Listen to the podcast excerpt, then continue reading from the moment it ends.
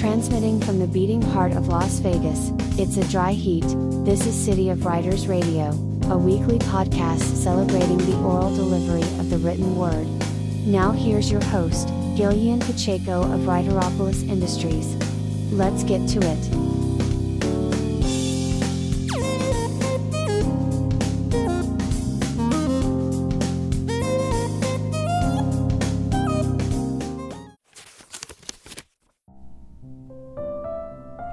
Well, well, well, we meet again. You may be wondering about the unnaturally long hiatus and why I was gone with nary a goodbye. The grief remains raw, but my father, the OG superhero in my life, passed away in April of 2022, the year I recorded this brief minisode. Sometimes it feels like I've been screaming into the void with this podcast, but podcasting is another outlet for my creativity.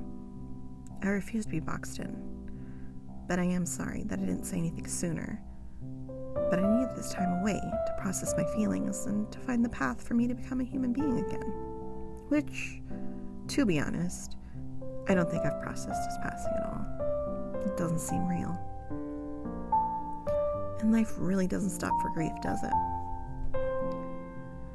I was grieving for our world before COVID, and then I found myself in the precarious world of balancing freelance work while providing at home hospice care for my dad alongside my mom.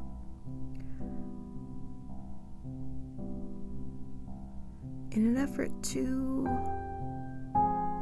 kind of find myself and to get away from my grief, I took a poetry class through the city of Las Vegas with our former poet laureate, Phil Robinson, this past winter helped me commit some of my jumbled feelings on paper about everything going on in my life at the time. I'm grateful to Vogue for spending her time with me.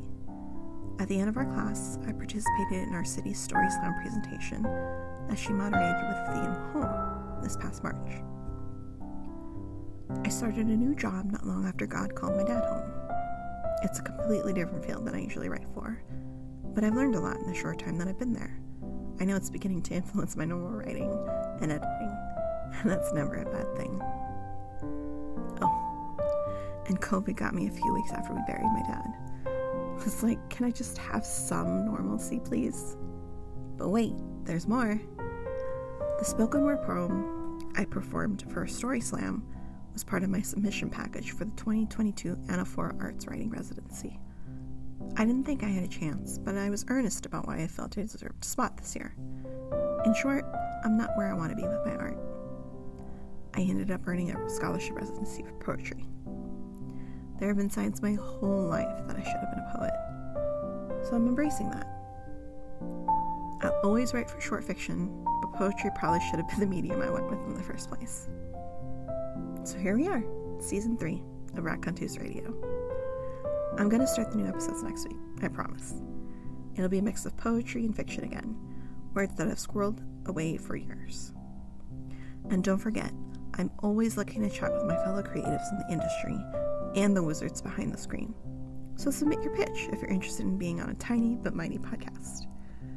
And I want to thank everybody who has been waiting in the wings for me and supporting me quietly corners of the world. It means so, so much to me. Thank you, and I'll see you guys next week.